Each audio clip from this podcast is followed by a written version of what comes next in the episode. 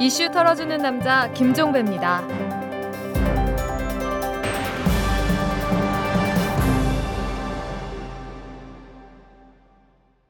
2월 8일 금요일에 보내드리는 이탈남입니다.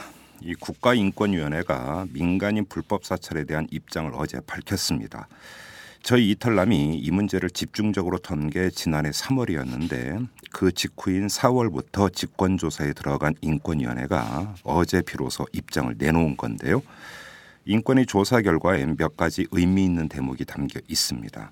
첫째, 청와대 민정수석실이 총리실 공직윤리지원관실에 사찰을 직접 지시했다 이렇게 되어 있습니다. 둘째, 민정수석실은 이 과정에서 국정원으로부터 국내 정치인과 민간인들에 대한 내사 결과를 받아서 공직윤리지원관실에 넘겨 처리하도록 했다고 합니다. 이 두 가지 사실은 상당히 심각한 성격을 띠는 것입니다.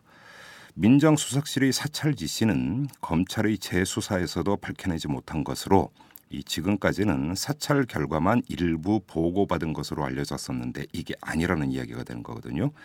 이렇게 오간 자료가 20건이라고 하니까 이건 국정원과의 관련해서의 문제인데 상당히 심각해 보입니다. 근데 더 심각한 문제는 국정원입니다. 이 국정원이 민정수석실의 내사 결과를 넘겨준 것 자체도 문제이지만 더 근본적인 문제는 왜 국정원이 정치인과 민간인에 대한 내사를 벌이냐 바로 이 점입니다. 경위와 실체는 좀 더 알아봐야겠지만 지금까지 나온 내용만 놓고 보면 이는 명백히 월권이자 불법입니다. 자체 조사 결과가 이런데도 인권위원회는 수사 의뢰는 하지 않고 청와대에 사찰 재발 방지를 위한 정책 권고만 하기로 했다고 합니다. 하지만 탁도 없습니다. 조사 결과가 이렇다면 이는 당연히 3차 수사를 해서라도 실체적 진실을 밝히고 관련자를 처벌해야 하는 문제입니다. 민간인 불법 사찰 사건은 끝난 게 아닙니다. 그 뿌리가 완전히 도려내질 때까지 그 사안은 여전히 현재 진행형입니다. 털기전 뉴스로 넘어갑니다. 박근혜 당선자가 오늘 총리 후보자에 검사 출신의 정홍원 전 대한법률구조공단 이사장을 지명했습니다. 장관급인 청와대 국 가안보실장과 경호실장에는 각각 김장수 전 국방장관 그리고 박흥렬 전 육군 참모총장을 내정을 했고요. 그런데 왜 설 연휴 직전에 발표를 했을까요? 이에 대해서 언론은 검증을 피하기 위한 꼼수다 이렇게 분석하고 있습니다. 검찰총장 후보 추천위원회가 어제 차기 검찰총장 후보로 김진태 대검 차장, 최동욱 서울 고검장, 소병철 대구 고검장 이렇게 세 명을 추천했습니다. 현직 헌법재판관 신분으로 검찰총장 후보 인사 검증에 동의해서 무리를 빚었던 안창호 헌법재판관은 추천 대상에서 빠졌습니다. 안창호 헌법재판관은 헛물 켜다가 스타일만 구겼습니다. 업무상 이해관계자와 모두 90박 123일간 중국 여행을 하는 등 각종 향응을 받은 공무원이 감사원 감사에서 적발됐습니다. 이 사람은 바로 서울시 공무원 기혁씨라고 하는데요. 이 사람은 2009년 5월부터 2012년 8월까지 사전 답사 여행 관련 홍보 업무를 담당하면서 계약업체인 한 사단법인 이사장과 33번에 걸쳐서 90박 123일간 중국 여행을 다녀온 것으로 밝혀졌습니다. 그는 중국 여행을 위해서 근무지를 무단 이탈하거나 연가 사유를 허위로 보고하는 등의 방법을 사용했다고 합니다. 뭐 이 사람도 문제지만 이 사람을 제어하지 못한 옆의 사람들도 문제가 있어 보입니다. 지금까지 털기전 뉴스였습니다.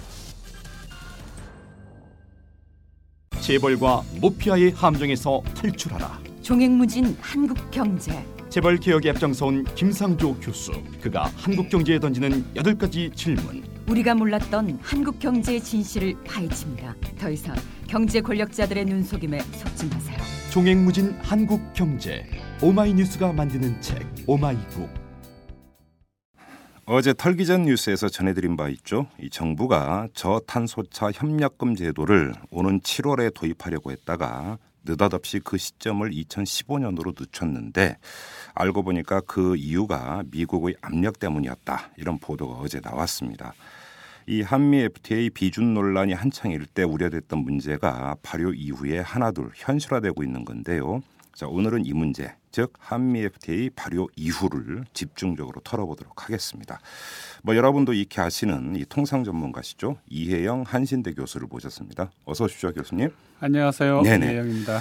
지금 당장 불거진 이 협력금 제도, 저탄소차 협력금 제도부터 좀 짚어봐야 될 것 같은데 간략히 소개를 드리면 이게 이제 그 온실가스가 문제가 되니까 이산화탄소 배출량이 적은 경차나 소형차 구매자에게는 적게는 50만 원, 많게는 300만 원의 보조금을 지급을 하는 대신에 이산화탄소를 많이 배출하는 중대형 차에는 50에서 300만 원의 부담금을 물린다. 이게 이제 이 제도의 이제 골자인데 이게 갑자기 지금 2015년으로 늦춰졌어요. 근데 이게 이제 한국 수입 자동차 협회가 그 환경부에 보낸 문건을 보면은 미 당국도 공감하고 있다 이런 구절이 있다라는 것이고 결국 미국의 압력 때문 아니냐 이런 해석이 나오고 있는데 교수님은 어떻게 보고 계십니까? 글쎄요, 뭐 이런 사안에까지 네. 미국이 직접적인 압력을 행사했다고는 음. 보기 어렵고 그런데 음, 단지 이제 한미 관계의 특성 그리고 한미 FTA 협정 문화의 네. 어떤 그 이 비대칭이라 할까요?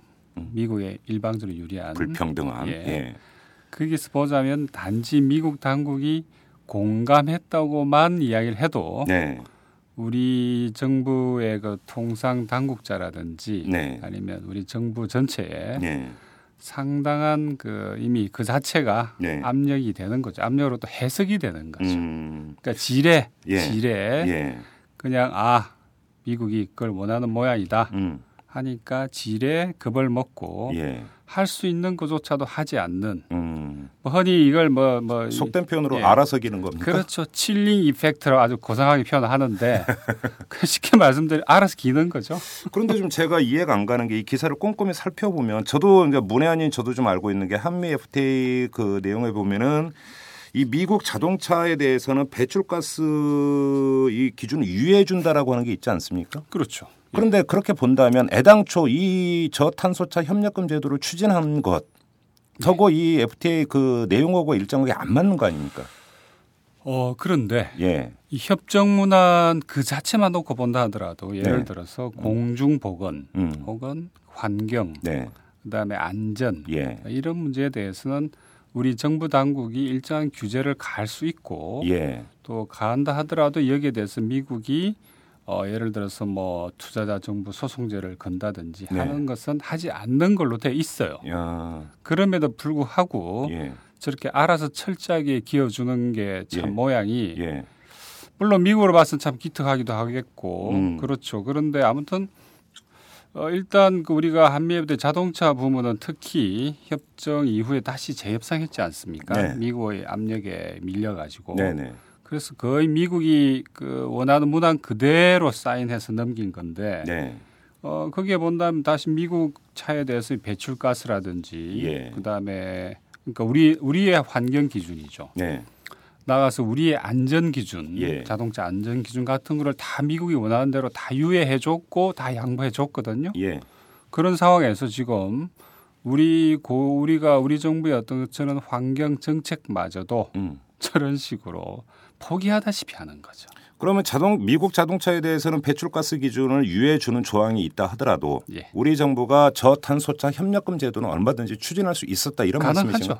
가능한 가능하죠. 겁니까? 예, 가능해요. 근데 미국 입장에서 보면은 이렇게 되면은 미국 차를 안 사고 예. 협력과 그 보조금 주는 차를 당연히 살 테니까 미국은 주로 중대형 차 아닙니까? 그렇죠. 그러니까 그러면 결국은 이것이 미국 차에 대한 홀대 아니냐 이렇게 나올 수가 있는 거 아닙니까? 애당초부터. 그러니까 이제 이거를 예. 해석하기 나름이지만 예. 아까 말씀드린 것처럼 환경이라든가 보건, 음. 안전 이런 분야에 대해서는 예.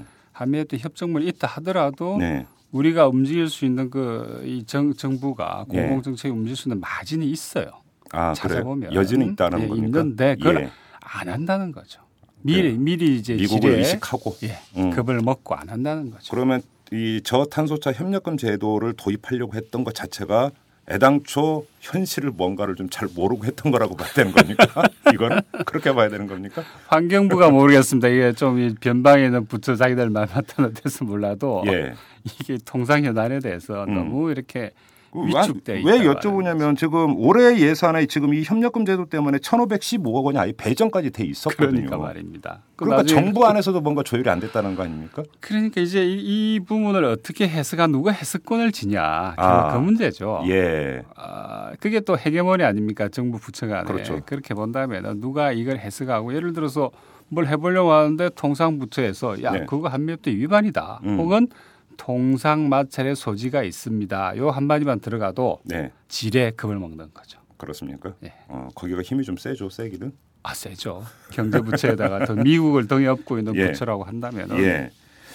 그리고 또 하나 이제 작년 11월에 대선이 한창일 때 불거진 문제가 있습니다. 뭐 너무나도 익숙한 론스타, 먹튀. 자본으로 이제 유명한 론스타가 투자자 국가 소송 제도를 그 갖고 소송을 걸었습니다. 근데 이거 당시 이때 새누리당이나 여당은 이건 한미 FTA와는 무관한 것이다라고 주장을 했어요. 예. 어떻게 보십니까?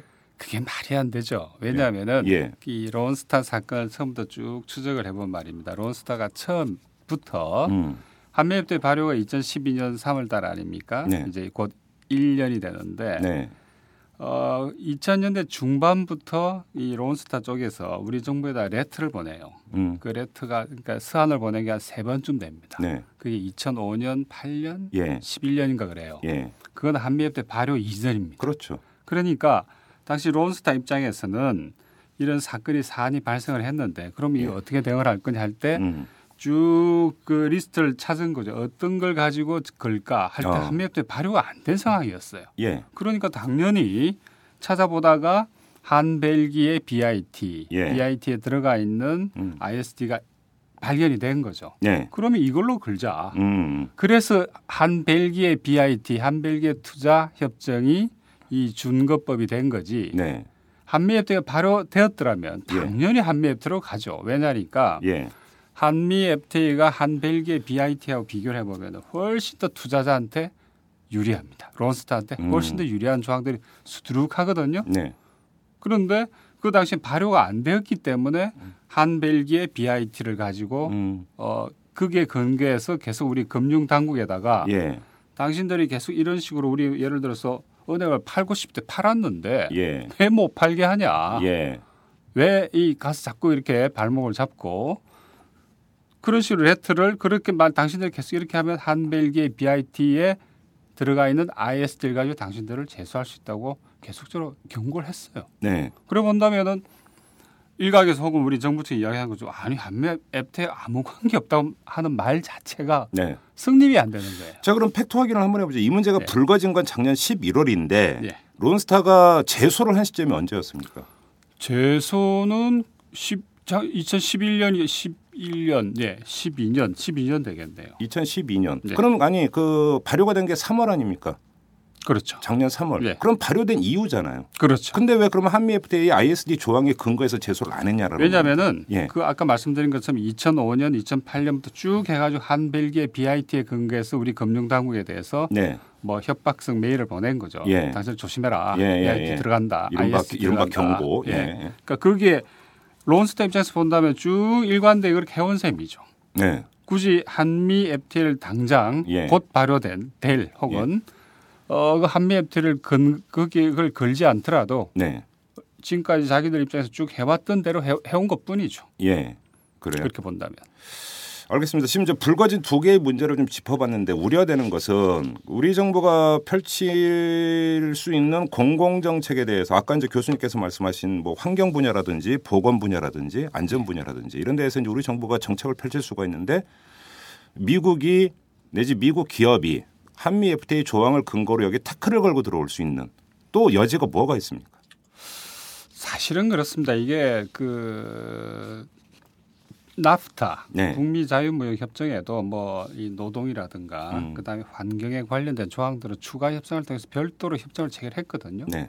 그러니까 들어갈 건 다 들어가 있어요. 예. 그 나프타에도 음. 그럼에도 불구하고 그 지난 15년 이제 94년에 발효했으니까 지금 뭐 한 20년 가까이 돼가죠. 그렇죠. 북미 자유무역 예. 협정 같은 경우에는 그런데 한 번 더 이걸 이걸 근거해 가지고 예를 들어서 그 이런 조항들이 제대로 기능을 안 했다고 하는데 문제가 있는 겁니다. 그래요? 예. 음. 그러니까 예를 들어서 미국 기업이 멕시코 정부나 캐나다 정부를 상대로 이 ISD를 걸고 들어올 때도 네. 뭐 예를 들어 협정만 하면 이런저런 미사유가 있음에도 불구하고 예. 기능을 안 한다는 거죠. 그래요? 기능을. 멕시코 정부 멕시코, 안에서 정부, 예, 그렇죠. 작동을 안 하는 거죠. 왜요? 예를 들어서 방금 우리 그 우리 정부 사례에서 보다시피 적극적으로 협정을 해석을 하고 혹은 네. 그 해석 공간을 비집고 들어가면은 네. 분명히 틈새가 있음에도 불구하고 예. 아예 겁을 먹고 안 한다는 겁니다. 어, 예, 예, 예. 소위 칠링 이펙트라고 냉각 효과라고 하는 게 예. 음, 그래요? 그러니까 예를 들어서 뭐 노동 관련해서도 그렇습니다. 노동 음. 관련해서도 별도의 나프타 속에 보면은 그런 조항들이 있음에도 불구하고 뭐 네. 노동으로 그게 근거해 가지고 무슨 뭘 소송이 벌어진다든지 예. 이런 일은 발생하지 않는 거죠. 어, 그러니까 결국은 그러면 정부의 의지가 제일 중요한 거네요. 가장 중요한 건 정부의 의지와 또 예. 그 정권의 성격, 예. 뭐 가치 이런 거죠. 그래요. 그런데 지금 그 작년에 한참 논란이 되고 재작년부터 해서 이 ISD가 이제 가장 큰 쟁점이었는데 예. 재협상 안 하기로 이명박 정부가 최종 결론을 내리지 않았습니까? 그게 복잡합니다. 뭐 저, 저도 국회 추천 몫으로 뭐 외교통상부의 그 민간 자문위원회요. 네. 통상교섭 자문위원인데 그래서 음. 제가 직접 작년 하반기에 그 통상교섭 본부장한테 직접 그 문의를 한 적이 있습니다. 예. 이거 어떻게 돼가는 거냐? 음. 왜냐하면 대통령이 그랬지 않냐? 음. 한미협대 발효 이후 3개월 안에 예. ISD 재협상 한다고 그랬는데 네. 이게 뭐 하는 거냐? 예. 왜안 하냐? 예. 당신들은 예. 그러니까 뭐 안 한 건 아니고 미국과 접촉은 했다 우리가 음, 음, 음. 쭉 접촉을 했는데 그 우리 그 ISD 특별 테스크 포스가 예. 합의가 안 된다. 그래서 어 12월 작년 12월쯤에는 발표할 예정이다. 뭐 테스크 포스를 꾸린다는 걸? 아니요. 그 합의된 우리 내부의 합의를 아, 아, 아, 예. 테스크 포스의 안을 예, 예, 합의된 예. 안을 예. 12월에는 공개를 하겠다. 음. 이럴 예정이다. 어. 분명히 이- 이야기를 하셨어요. 예. 그런데 안 하는 거예요. 그래요? 그러니까 이게 뭐냐면 대선 결과를 보고, 보고 있는 거죠. 아. 대선 때까지 질질 끌다가 예. 아하 정권이 이제 저렇게 됐구나. 예. 뭘뭘 하냐. 어, 뭐 이제 뭐 어차피 새누리당 정권이 됐는데 굳이 뭐 제약사항 할 굳이 필요가 뭐뭐 긁어 부수를 만들 일 없고 동시에 예. 동시에 저는 이거 보면 정말 어이가 없는 게 어, 이분들이 사실 내부적으로 만들어낸 안은 그 ISD 부분에서 일부에 대해서 우리가 뭐 미국에 뭘 재협상 요구하겠다 등등 이런 말 가끔씩 흘리는데 네. 그 내용이 뭐냐면요. ISD 재판은 단심제 아닙니까? 네. 세상에 단심제가 어디 있어요? 이 그렇죠. 법치 국가에 사회주의 국가도 20, 20제는 하는데. 근데 예. 하다못해 군사 재판도 아닌데 예. 전시 군사 재판 같은 경우 단심제 아닙니까? 네. 그런데 평시에 평화시에 음. 이 경제 관련 사, 이 재판인데도 단심제예요. 어. 이거는 미국으로 봐서도 부담입니다. 음. 그래서 이미 미국 내에서도 오래 전부터 이야 이건 단심제 좀 그렇지 않냐? 음. 항소가 가능하게끔 예. 재심이 가능하게끔 제도 개선이 필요하다는 의견들은 예. 훨씬 이전부터 있었습니다. 예. 그리고 그 의견들이 한미협대 협정문 부속세에 들어가 있어요. 어. 그래서 협정 발효 후 3년 안에 예. 이 단심제를 어 적어도 재심이 가능하게끔 예. 제도를 바꾸는 것을 논의하기로 되어 있습니다 이미. 어, 그럼 어차피 재협상은 필요했던 거네요. 어차피 해야 될 일이에요. 오. 합의된 거니까. 예. 그거를 그분들은 재협상이라고 부르는 겁니다. 그걸 가지고 그걸 이미 하기로 돼 있는 걸 하는 거를 가지고 그 사람들은 뭐 새로 협의를 하고 하겠다는 이야기 그 내용이 그거예요. 음. 그래요? 그러면서 더 재미난 거는 뭐 좀 더 다시 이야기하겠지만 이번에 뭐 통상을 산업에 가냐 마냐 가지고 계속 논란이 되지 않습니까? 그것도 좀 여쭤보려고. 예. 근데 거기 이 통상을 산업 그 산업 산업자원부로 쪽에 보내느냐. 보내면 안 되는 이유로 외통부에서 들고 난 이유가 예. 이유가 예. ISD 재협상이에요. 아. 야, 정말 나 이분들 정말 아니, 근데 두껍다. 요번에 정부 조직 개편하면서 통상교섭본부로 산업자원부로 이관하기로 한 거에 대해서 외교부가 강력히 김상원 장관이 태클을 걸지 않았습니까? 그렇죠. 그런데 이제 그 논리가 그 중에 ISD 하나가 재협상 때문이다. 네. 근데 이미 그 전에 정부는 재협상 없다라고 선언했잖아요. 그러니까 그럼 이게 무슨 말이에요? 굉장히 뻔뻔스러운 거죠. 그러니까 이유를 여러 개를 이렇게 막 끌고 모은 거예요. 어. 스크럽을 한 거죠. 막 끌고 모았는데 예. 그 중에 하나가 예. ISD 재협상을 해야 되기 때문에 통상이 외교에 있어야 된다. 그럼 빨리 재협상 좀 하라고 하세요. 그러니까 이게 예. 얼마나 어처구니가 없습니까? 오 그래요? 여기서 잠깐 그 이왕 말이 나온 김에 한번 여쭤볼게요. 그러면 교수님 저기 그 통상교섭본부를 어느 부처에 두는 게 맞다고 생각하세요? 그 그러니까 통상 전문가 입장에서 볼 때는? 저는 별개 부처는 이렇게 보다 상책은 네. 물론 저 개인적 의견인데 상책은 그 대통령 직속 기구 예를 들어 아. 미국처럼 어느 부처고 통합하는 예. 게 아니라 예. 예. 왜냐니까 이 사회에서 갈등 조정 기능이 굉장히 중요하기 때문에 미국은 무역. 대표로 따로 빠져 있죠. 그렇죠 대통령 밑에 예, 예. 그다음에 중책으로 저는 독립부처가 아예 예 음. 별개의 통상부로 통상교섭부로 예. 예. 가는 게 좋다 보고 음. 정 그렇지 않다면 저는 뭐 산업이나 경제 쪽에 예. 가는 것도 괜찮다고 봐요. 아 그래요? 네. 음. 그래서 제가 왜 그러냐면은 이 한미 FTA 과정을 쭉 처음부터 지켜보면서 그 전 마지막으로 최종적으로 그런 판단을 가진 게 야, 차라리 이럴 바에는 경제 논리가 낫다. 음. 외교 논리를 가지고 이런 식으로 협정을 할 바에는 차라리 예. 경제 논리가 낫다. 아. 물론 경제 논리를 갈 경우에는 일각에서 이야기하는 것처럼 그러면은 가뜩이나 이 재벌 순 재벌 친화적인 통상 예. 정책으로 가는 거 아니냐? 그렇죠. 맞, 맞는 말이에요. 그렇다면은 예. 그러면 외교에 있다 해가지고 재벌 친화적이고 친재벌 아니었냐? 마찬가지예요. 또 그렇게 보면 그렇네요. 네. 예. 그러니까 예. 산업으로 가서 친재벌 되는 게 아니라 지금도 친재벌입니다. 음. 지금까지 우리가 지금 최근에 매- 체결한 모든 앱들 보세요. 네. 거의 다 수출 대기업 위주거든요. 그렇죠. 압도적으로 예. 수출 대기업이 이익을 보장하기 위해서 국가가 발벗고 나선 겁니다. 네. 그렇게 본다면은 음, 음. 여기 있으나 저기 있으나 재벌 친화적인 건 똑같은데 네. 그럴 바에 차라리 경제 논리가 아. 외교 논리보다는 챙길 거 조금이라도 더 챙기지 않겠냐. 어. 제가 또 그렇게 판단하는 이유가 막판에 한미협 때 막판 협상에 보면은 당시에 이렇게 이 언론을 통해서 그 누출된 이제 정부 내부 문건들 같은 경우 제가 쭉 검토를 해본 적이 있는데 어 그게 보면 그래 마지막에 그래도 산업부 쪽에서는 음. 야 이거는 넘기면 안 된다 네. 그런 것들이 꽤 있었어요 아 협상 꽤. 과정에서 막판에 이제 정부 부처 간 이제 의견 조율을 하는 그렇죠. 과정에서 네. 예. 그래도 막판에 예. 막판에 가서 이제 결국 어떤 건 버리는 카드 어떤 것까지 쥐어야 된 카드 이런 게 쭉 생길 거 아닙니까? 그렇죠. 그렇죠. 근데 결국 그 산업 쪽 입장에서 본다면 이건 안 된다. 음. 그나마 있었어요. 아. 외교 쪽에서는 무슨 소리냐 체결이 중요하다. 어. 한미 공조가 더 중요한데 무슨 소리냐 이렇게 가는 거예요. 어.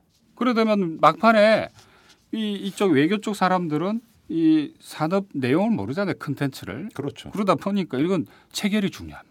또 음. 돼 승진을 해요. 한미 관계를 우선시하는 네, 거고 관계가 중요합니다. 산업자원부는 그래도 국내 산업의 네. 이익이라고 하는 관점을 일정하게는 유지하고 있는 거고. 왜냐 하니까 이 사람들이 쭉 그 산자부 역사를 쭉 보면 그런 거 아닙니까? 옛날부터 이 산자부가 산업 역군 어쩌고 해가지고 박정희 정권 때부터 그렇죠.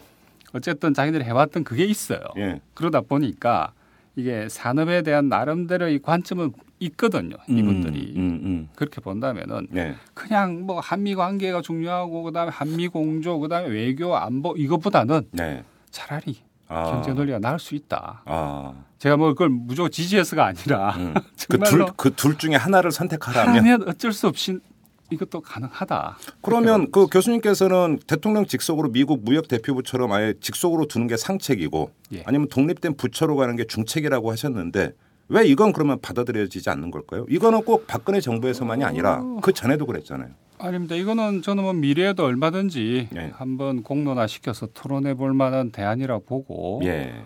어 이게 뭐 이제 그 좀 미국형에 가까운데 예. 사실은 전 세계적으로 본다면 통상 조직에 대해서는 세 가지 유형 크게 예. 하나가 이제 경제 산업형 음. 산업 쪽에 가 있는 거 그다음에 하나가 이제 어, 외교 통상 외교 쪽에 가 있는 거 그다음 세 번째가 독자형인데 음. 독자형도 이제 대, 어, 이 대통령 밑에 있는 건 이제 미국형이죠. 아. 뭐 미국의 독특한 어, 의회 제도라든지 법 체계 음. 그게 기인한 바 크긴 큰 게 사실입니다. 네. 그러나 어쨌든 그다음에 예를 들어서 통상이 프랑스 같은 경우가 그렇죠. 별도의 통상부가 있어요. 음. 그리고 이 통상부가 별도로 있는 경우는 많습니다. 꽤. 네, 네, 네, 네. 근데 이제 주된 게 이제 산업에 가 있는 경제에 가 있는 게 있고 외교에 가 있는 게 있는데 예. 근데 통상을 가만히 지켜보면 이게 경제인지 외교인지 사실 헷갈리는 부분이 있어요. 그 모든 나라가 똑같습니다. 요즘은 갈수록 경계선이 모호해지죠. 네. 학문도 그렇잖아요, 사실. 그잖아요. 그러니까 이 예. 퓨전이 유행하다 그렇죠. 보니까 예.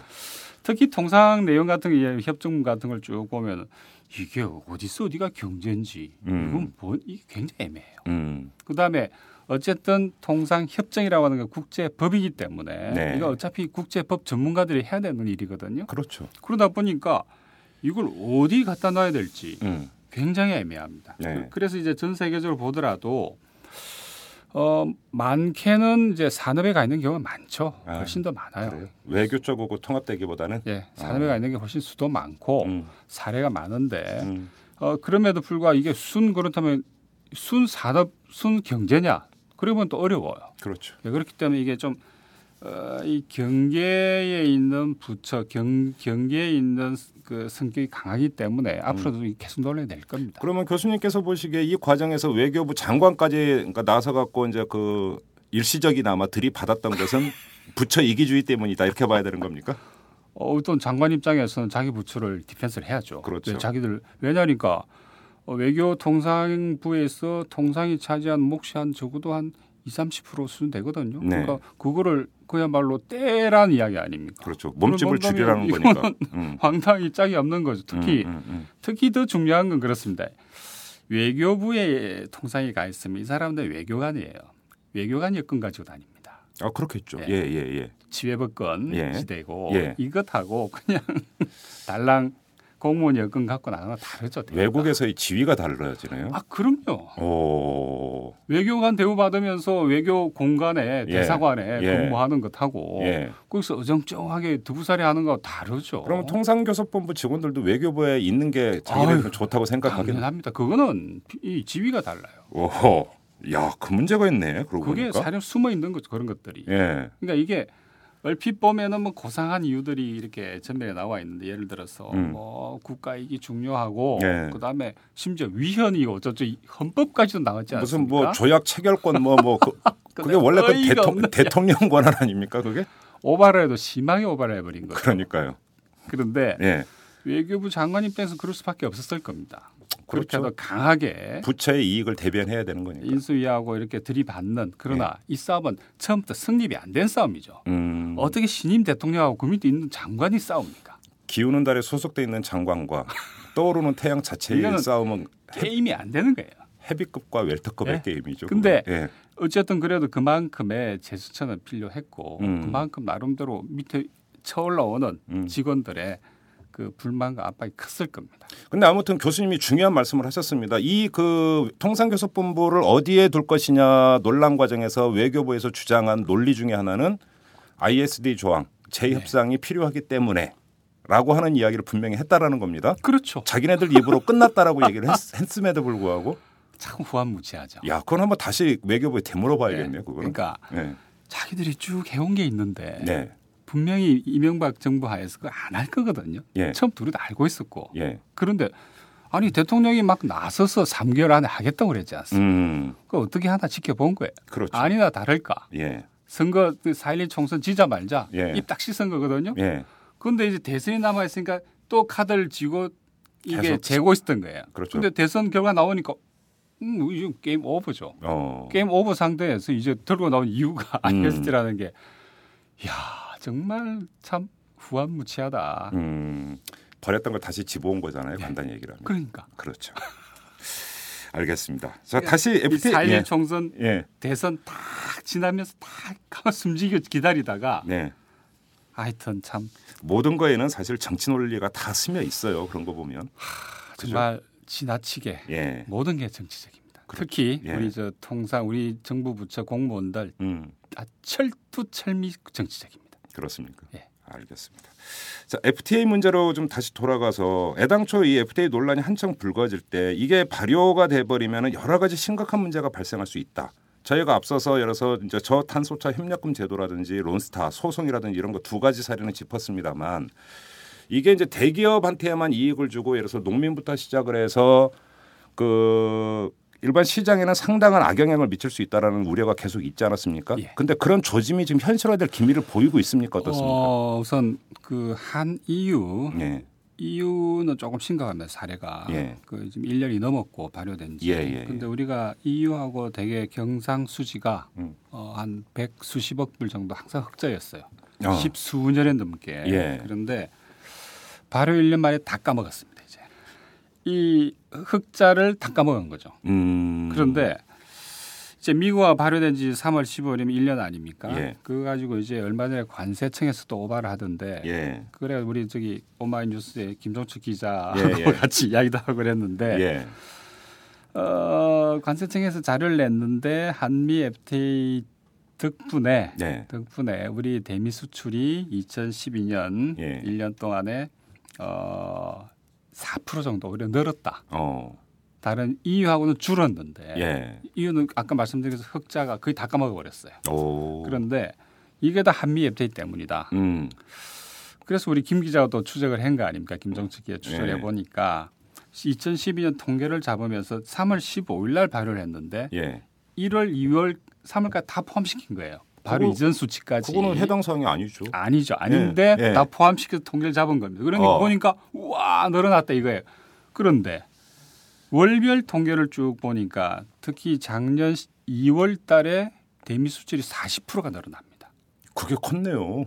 발효 전, 컸죠. 발효 전이었던 바로 거. 직전 달인데 예, 되게 발효된 달에 늘어난 게 대개의 경향인데 직전 달에 어마어마하게 늘어난 거예요. 40% 늘어나서 엄청 늘어나. 그 다음에 3월 달에는 또 30% 가까이 늘어나고 그 다음도 음. 쭉쭉쭉쭉 빠집니다. 어. 마이너스도 나와요. 예. 그런데 이런 걸 다 합하니까 4% 늘어났더라. 그래서 금액으로 보니까 1, 2, 3월을 빼면 예. 오히려 수출이 줄었어요.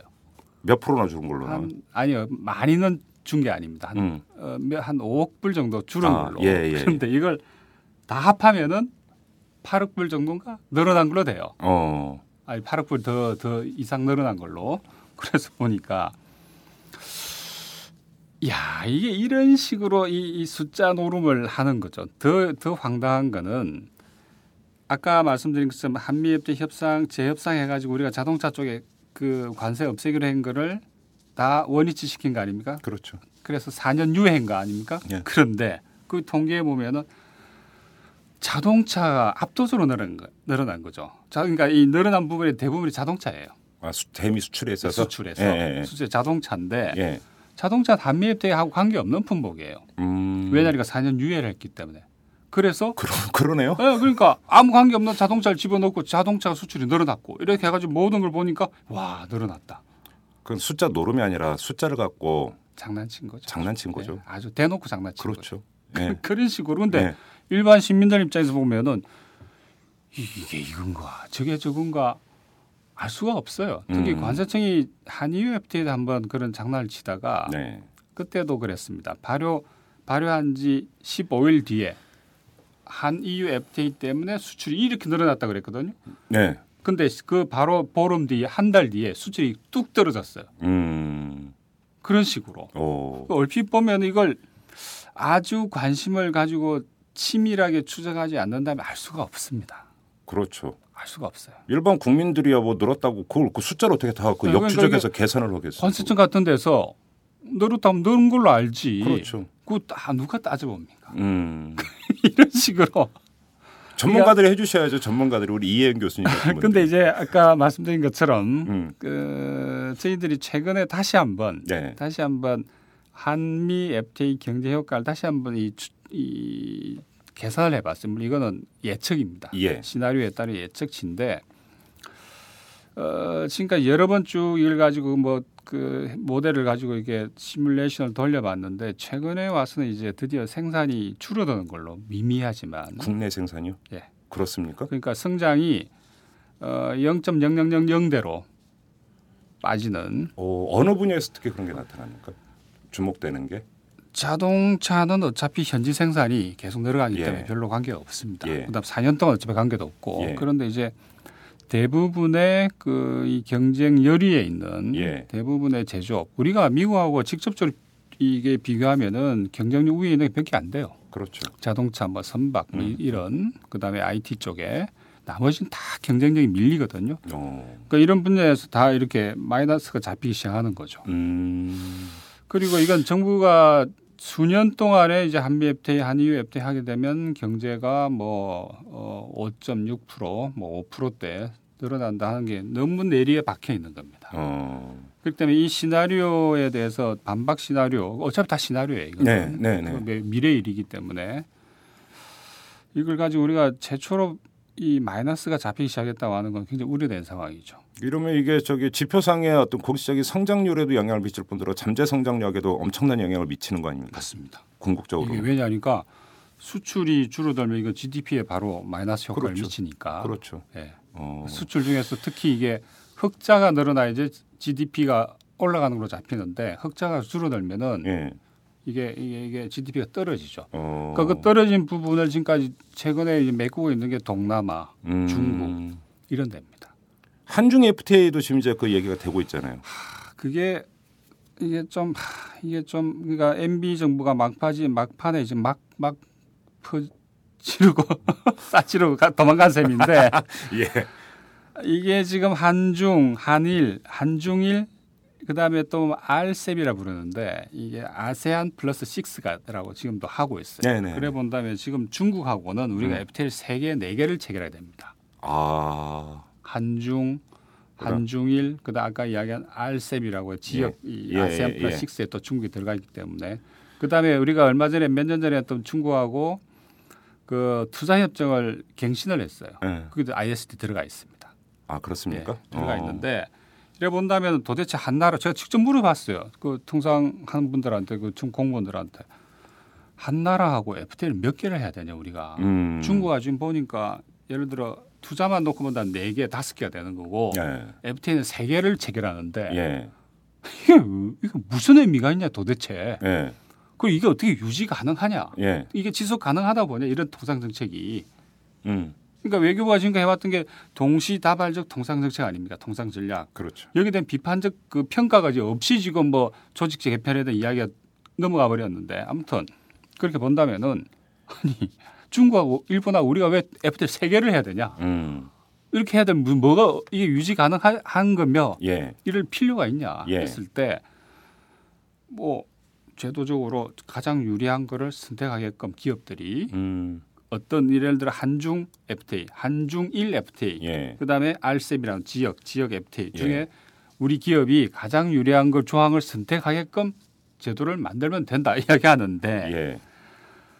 거기에 따른 비용을 생각하지 않는 거예요. 어. 예를 들어 자유무역이라고 했어요. 자유무역이 늘어나면 사람들이 아 수출이 늘어나겠구나 하는데 자유무역이 늘어나면 비용도 늘어납니다. 그렇죠. 예. 예. 하다못해 그 도량형 그렇죠. 어떤 데 인치 어떤 데 센치 이런 식으로 돼 있지 않습니까? 그렇죠, 그거 다 그렇죠. 맞춰내야 되거든요. 어. 사소한 문제지만 하다못해 자동차 번호판도 그렇잖아요. 우리나라 자동차 번호판 보세요. 몇 가지 종류가 있는지. 세상에 이런 나라가 어디 있어요? 그렇죠. 저는 그 녹색 번호판 달고 다니고 새로 나온 거 하얀색이고.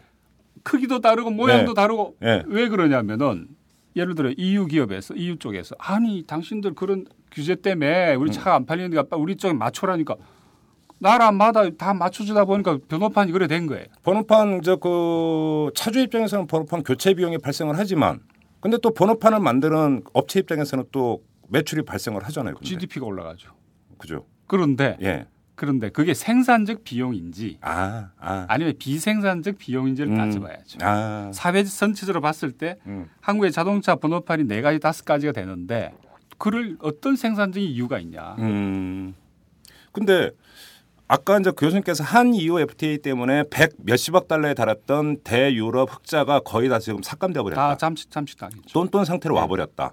이렇게 이 말씀을 하셨고 미국 같은 경우도 수출이 전혀 늘어나지를 않았다. 예. 그리고 오히려 국내 생산은 지금 마이너스로 가려고 하는 기미를 보이고 있다 말씀을 하셨고 근데 그거를 결국은 중국하고 동남아 쪽에서 벌충을 해왔는데 예. 지금 말씀하신 대로 그러면 한중 FTA나 또 그 동남아 쪽하고 FTA가 맞으면 어떻게 됩니까? 거기서도 마이너스가 나타나는 거고 오히려 플러스가 되는 겁니다. 아닙니다. 이게 좀 복잡합니다. 그 때문에 굉장히 좀 가치적인 문제가 파- 개입을 하는데 네. 어, 우리가 일본하고는 뭐 계속적으로 적자 아닙니까? 그렇죠. 뭐 어마어마한 적자인데 예를 들어서 중국에서 좀 벌어다 일본에다 퍼다 주는 그렇죠. 런 구조인데 예. 그다음 반면에 동남아 쪽은 흑자예요. 음. 그다음에 인도 쪽도 흑자가 좀 나고 있고 네. 그다음 중국 쪽도 흑자가 나고 있고 그런데 그러면 이제 한중 FTA를 하게 될 경우에 효과가 어떨 건지 네. 흑자하고 흑자 난 나라하고 이제 하는 거니까 그렇죠. 반면 우리가 경쟁력 열의에 있는 나라하고 FTA 하게 되면 우리는 손해입니다. 이건 분명합니다. 일본, 같, 일본. 같은 경우 예. 말씀하시는 건가요? 유럽, 예. 스위스, 노르웨이 이런 나라들 있잖아요. 예. 그 EFTA라고 그러는데 EU에 포함되지 않은 나라들이 예, 예, 예. 내리 적자입니다. 그렇습니까? 내리. 어. 그다음 미국하고도 앞으로 곧 적자로 전 언젠가 바뀔 거라 보는데 음, 음. 사실 근데 우리가 경쟁력이 약한 나라와 그다음 FTA 하게 되면 좀 이익이 커져요. 아 그렇습니까? 예를 들어서 뭐 동남아 베트남하고 한다든지 음. 혹은 중남미 나라하고 FTA를 하게 될 경우에는 흑자 날 가능성이 높아집니다. 예. 공산품 수출이 늘어나서 네. 그렇게 되는 거죠. 제조업이 늘어나니까 예, 예, 왜냐하면 예. 그쪽으로부터 우리가 뭐 우리가 우리나라 경제 구조가 말입니다. 이게 제조업은 사실은 흑자 기조지만 서비스 쪽은 완전 적자예요. 어. 그런데 이 미국이라든가 유럽하고 FTA를 하게 된 게 서비스 적자 때문에 서비스 적자 늘어납니다. 음. 그다음에 공산품 흑자는 줄어들고 예. 이 구조로 패턴으로 가는데 서비스 무역을 하지 않는 중, 뭐 베트남 예를 들어서 예. 그다음에 뭐 중남미 이런 나라 할 경우에는 공산품 수출이 늘어날 가능성이 높아지죠. 그렇죠. 차를 파는 대신에 바나나 수입하면 우리한테는 이득이죠. 근데 이제 이 그렇다면은 예. 그런 식으로 이제 울거 먹는 셈이죠. 못, 음. 못 사는 나라 가서. 음. 근데 이 그런 그런 류의 통상 정책이 과연 바람직한 거고 예. 책임 있는 예. 그 국가의 태도인지에 대해서 이건 좀 굉장히 좀 철학적인 음. 부분이 발생합니다. 그렇네요. 그건 뭐 그러니까 어쩔 좀- 수 없이 그 강, 선진국 선진 강대국 가서 그러니까 그 손해 본 거를 아직 그 미 개발국에 가서 벌충을 하는 그냥 가서 벌어오는 거죠. 그죠.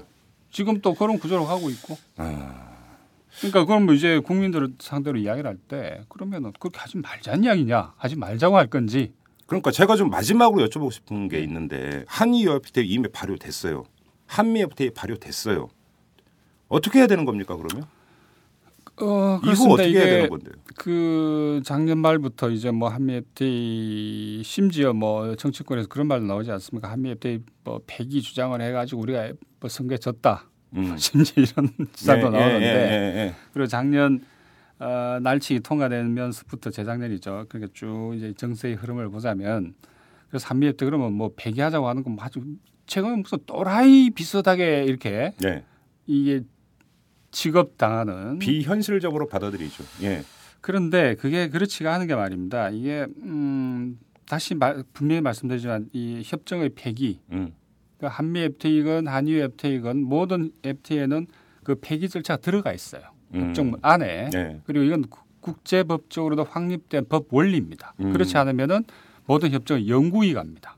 그렇습니까? 영원히 갑니다. 어. 한미건 한이유건 그러니까 예를 들어서 기한 이런 게 없는 없어요. 무기한입니다. 거는. 오. 그렇기 때문에 폐기라고 하는 절차를 두는 거예요. 어. 그리고 모든 협정은 개정을 할 수가 있습니다. 네. 바꿀 수가 있어요. 예. 그리고 한미 FTA도 그렇습니다. 예를 들어 우리가 문제라고 생각한 조항이 있으면은 음. 미국하고 협의를 해가지고 야 이 바꾸도 바꾸자 네. 도저히 안 되겠다 하면 예. 바꿀 수가 있는 거예요. 어. 합의만 되면은 예. 그런데 그거조차도 지레 겁을 먹고 예. 아니 이미 발효된 협정을 어떻게 바꾸냐 그렇게 이야기하잖아요. 그런데 더 현실적인 문제는 아까도 말씀을 하셨지만 정부의 의지가 가장 중요한 거 아니겠습니까? 근데 박근혜 정부 이후 5년 동안에 지금 교수님이 말씀하신 폐기나 재협상 여지는 거의 없다고 봐야 되는 거 아닙니까? 어, 근데 재협상을 어떻게 정의하는가에 달려 있는데 네. 그 그렇습니다. 이제 한미 FTA고 한유도 비슷해요. 한미 FTA 같은 경우에는 매년 매년 정기적으로 혹은 필요하다면 언제든지 음. 양국이 통상장관이 만나서 협의를 할 수가 있어요. 그래서 그렇습니까? 문제가 된 조항은 음. 바꾸자. 음. 그리고 미국 같은 경우는 더 복잡합니다. 왜냐하면 의회를 거쳐야 되기 때문에. 그렇죠, 그렇죠. 근데 우리는 훨씬 더 간편하게 바꿀 수가 있게 돼 있어요. 그래서 ISD도 그렇습니다. 이게 양국이 협의 합의되면은 야 이거 바꾸자 할 수 있는 겁니다. 음. 근데 아예 합, 이미 발효된 협정은 못 바꾼다는 식으로 이런 식으로 자꾸 말을 해버리는 거예요. 음. 그러니까 바꾸지 못하는 협정은 존재하지 않습니다. 그래요. 예. 결국은 국민 인식이 가장 중요한 문제네요. 그렇게. 그리고 예. 잘 모르는 모르면서 정치적 이익에 따라서 말을 확인되지 않은 말 함부로 하는 정치 정치 쪽도 문제죠. 음. 확인되지 않은 말이라 하면 어, 예를 들어서 어떤 거를 말씀하시는 겁니까? 그러니까 예를 들어 아까 말씀드린 것처럼 발효된 협정 못 그런 바꾼다 얘기. 이런 예, 식의 예, 예, 예. 그리고 그걸 바꾸자는 노력조차도 예를 들어 이게 불평등한 부분이 엄연히 들어가 있는 음. 어마어마하게 들어가 있는 한미 FTA 같은 경우 특히 그게 심각한데 예. 여기 대해서 그러면서 문제 제기 자체를 봉쇄하려고 하는 음. 그리고 더더구나 이걸 정치화 시켜 가지고 실익에 관계된 부분을 정치화 시켜 가지고 마치 예. 한미 FTA의 문제 제기하면 이거는 무슨 음. 이상한 것처럼 예. 보려고 하는 이런 최근의 분위기들 음. 이게 더 심각하다 보는. 알겠습니다. 그런 면에서 이제 근데 그렇게 보는 데에는 또 국민들의 시선도 적지 않게 있다라는 게 또 현실 아니겠습니까? 음, 맞습니다. 그런 점에서 어떤 건 이제 인식의 공유가 일단 가장 기초적인 작업인 것 네. 같아요. 알겠습니다. 그리고 사실관계 예, 예를 들어 협정문에 들어가 있는 내용을 이야기해도 못 알아듣는 그렇죠. 세상에 팩트 이기는 주장은 없죠. 네 맞습니다. 그죠? 이거는 엄연히 협정에 들어가 있는 걸 바꿀 수 있는 거 이런 거 다 들어가 있거든요. 예, 알겠습니다. 자, 우리 그 애청자 여러분들도 저 오늘 이거 이탈람을 들으시면서 한미 FTA는 끝난 게 아니다. 이행 교수님의 말씀을 간단히 추격하면 이런 것 같은데 예. 요거에 대해서 한번 다시 한번 재인식을 할 수 있는 계기가 되기를 좀 바라고요. 자, 오늘 인터뷰는 여기서 마무리하도록 하겠습니다. 이혜영 교수와 함께했습니다. 고맙습니다. 감사합니다. 안녕하세요. 오마이뉴스 대표 오연호입니다. 오늘 방송 잘 들으셨나요? 오마이뉴스는 10만인 클럽 회원 여러분의 후원으로 이털남을 제작하고 있습니다. 오마이TV의 대선 올레도 10만인 클럽 덕분이었습니다. 이털남과 오마이TV 더 열심히 하겠습니다. 여러분이 제작자입니다. 월 만원의 참여 10만인 클럽 회원이 되어 주십시오. 오마이뉴스 첫 화면에서 직접 가입하시거나 02-733-5505 내선 274번으로 전화 주시면 담당 직원이 안내해 드립니다. 지금 7,500명입니다. 함께 해 주십시오. 감사합니다. 야, 뭐 하냐? 어, 기사 써. 네가 무슨 아, 기자 다니면서 뭔 기사를 쓰냐? 나 오마이뉴스 시민 기자야. 수십만 명의 사람들이 내가 쓴 기사를 읽는다고. 오마이뉴스에 기사를 쓴다고? 어, 난 읽기만 했는데. 야, 그게 정말이야? 당신도 오마이뉴스 헤드라인 기사를 쓸 수 있습니다. 지금 바로 오마이뉴스 시민 기자로 등록하세요. 세상을 바꾸는 주인공이 될 수 있습니다.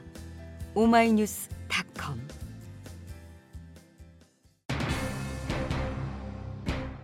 국민에게 한 약속을 아무렇지 않게 뒤집으면서 ISD에 따른 한미 FT 재협상은 없다고 했던 외교통상부. 바로 이 외교통상부가 통상교섭본부 이관을 반대하는 논리로 한미 FTA 재협상을 들고 나왔다죠. 한마디로 코미디입니다. 그것도 아주 음울한 코미디인데요. 국익 나아가서 민생과 직결되는 문제를 자기들 필요에 따라서 버렸다가 주었다가 반복하는 모습. 이건 제대로 된 정부라고 볼 수가 없습니다. 자, 내일부터 설 연휴가 시작되죠. 여러분 설 연휴 잘 보내시고 새해 복 많이 받으시기 바라고요. 저희 이탈남은 다음 주 화요일에 찾아뵙도록 하겠습니다. 자, 이만 마치겠습니다. 지금까지 이탈남 김종배였습니다.